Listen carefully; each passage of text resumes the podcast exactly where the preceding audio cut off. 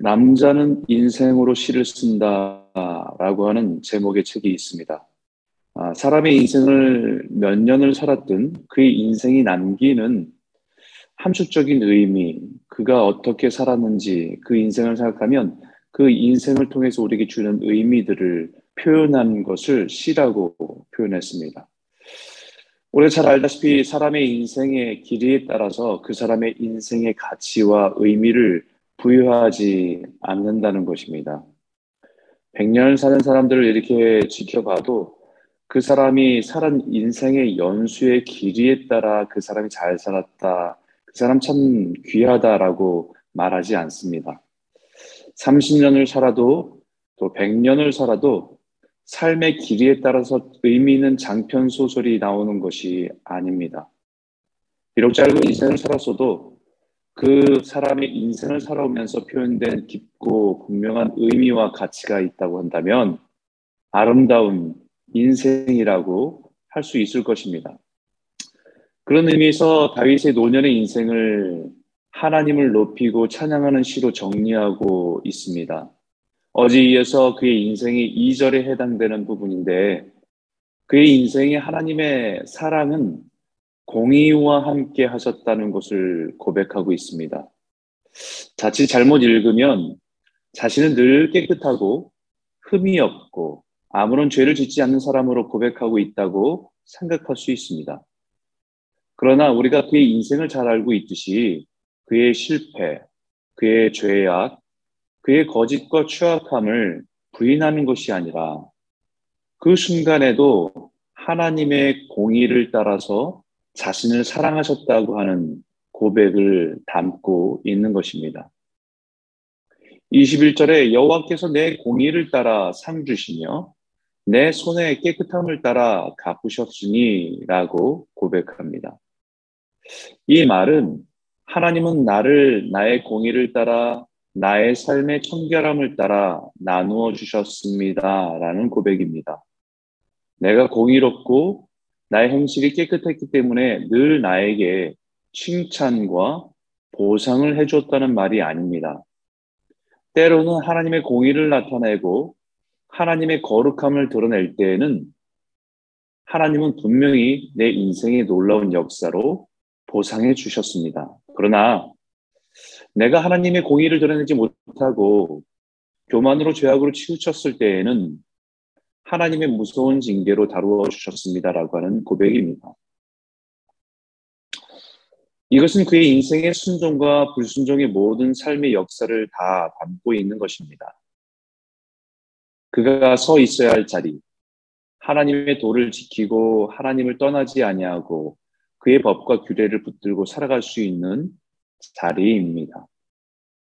세상의 모든 것을 얻었어도 그 이 자리에서 벗어나면 무슨 의미가 있습니까? 세상을 호령하는 모든 권세를 가졌어도 그 자리에서 벗어났다고 한다면 또한 무슨 의미가 있습니까? 우리가 죄악을 행하고 하나님의 법을 떠날 때에 우리를 찾아오시는 하나님을 만나고 원래의 자리로 회복하는 것이 복입니다. 우리를 향한 하나님의 사랑이요. 하나님께서 우리에게 베푸시는 상입니다. 그래서 다윗은 이렇게 고백합니다. 그러므로 여호와께서 내 의대로 그의 눈 앞에서 내 깨끗한 대로 내게 갚으셨도다라고 고백하는 것이죠. 하나님의 눈 앞에서 평가된다는 것입니다. 사람들의 눈앞에 보여지는 대로가 아니라 하나님의 눈 앞에서 나의 의로움이 평가되어졌다라는 것입니다. 사람들은 그 사람 참 좋은 사람이다라고 말하고 그 사람 참 정의롭다고 말해도 하나님 앞에서 의롭지 못하고 정의롭지 못하면 그 모습대로 대하셨다라는 것입니다. 사람들이 다윗 왕은 훌륭하다고 말할 때에 하나님의 눈 앞에서 보여지는 모습이 진짜였다는 것입니다. 이 말은 정말 다윗의 인생의 눈물이 담긴 삶을 다 담고 있는 것입니다. 사람들에게는 위대한 왕이라고 칭찬받고 인정받는 그 시간에 하나님의 눈앞에서 불의하다, 추하다, 더럽다라고 보여지면 아무 소용이 없다는 것입니다. 하나님의 눈앞에서 어떻게 보여지느냐가 우리의 실체입니다. 실상입니다. 주님을 그렇게 우리를 다루신다는 것이죠. 그래서 하나님의 눈앞에 보여지는 우리의 삶의 자비가 보여지면 우리에게 자비로움을 베푸셨고, 우리의 삶의 완전함이 보여지면 하나님은 우리의 삶의 완전함을 드러내셨습니다. 하나님 앞에서 깨끗함이 보여지면 우리를 향한 순결하고 깨끗한 삶을 보여주셨다는 것입니다. 그러나 그의 수치스러운 과거를 고백하듯이 사악한 자에게는 주의 거스르심을 보이시도다라고 고백할 수 있는 것이죠. 다윗의 삶이 하나님의 눈앞에서 사악함이 드러나게 될 때에는 하나님은 그의 인생의 꺾으심을, 구부리심을 보이시라는 것입니다. 자신의 인생에서도 그러한 실패가 있었지만 자신의 인생을 위협하는 속임과 거짓 앞에서 당당할 수 있었던 것은 하나님께서 반드시 그의 속임과 계략을 꺾으시고 구부러지게 하셨기 때문입니다. 아히도벨과 같은 모사가 다윗을 떠나 압살롬에게 자신의 지혜를 짜내서 다윗을 죽이려고 하고 무너뜨리려고 할 때에 하나님께서는 그의 계략을 구부러지게 하시고 꺾어지게 하셔서 무의미하게 만든 것이 있습니다. 그래서 다윗이 자신의 인생을 들어서 고백할 수 있는 것은 주께서 곤고한 백성은 구원하시고 교만한 자를 살피고 낮추시리다. 하나님은 결코 곤고한 백성을 관관, 방관하지 않으신다는 것입니다. 불쌍한 백성을 저버리지 않으신다는 것입니다. 우리의 인생을 찾아, 찾아오는 곤고함과 연약함을 가지고 주님께 엎드린 인생을 무시하지 않으신다는 것입니다. 가슴 깊은 고통을 가지고 부르짖는 기도를 외면하지 않으신다는 것입니다. 그 모든 환란과 고난에서 우리를 도우시고 일으키시기 때문입니다. 그러나 분명한 것은 교만한 자는 꺾으셔서 낮추신다는 것입니다. 하나님 앞에서 높아져 있는 모든 것을 꺾고 낮추신다는 것입니다. 우리는 이 진리를 믿기에 오늘도 믿음으로 살아갈 수 있는 것이죠. 그래서 다윗이 자신의 인생을 통해서 분명히, 분명하고 분명하게 고백할 수 있는 한 가지는 29절에 여호와는 나의 주는 여호와여 주는 나의 등불이시니라는 고백입니다. 주님은 나의 등불이 되십니다라는 고백이 담고 있는 의미는 두 가지입니다. 한 가지는 내 인생의 곤고하고 힘겨운 상황에도 내 갈 길을 비추시고 인도하신다는 고백. 어두운 밤길 같은 인생의 시간들을 지날 때에도 하나님은 내 발 앞에 길을 비추셔서 내가 걸어갈 길을 인도해 주신다는 고백입니다.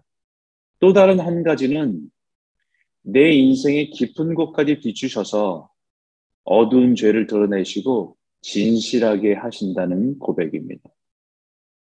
사람들에게는 감출 수 있고 보이지 않을 수 있는 그 부분들을 우리 영혼의 깊은 곳까지 비추셔서 어둠을 드러내셔서 우리가 깨끗한 하나님의 백성으로 거룩한 하나님의 백성으로 온전히 설 수 있도록 우리를 도우신다는 것이죠.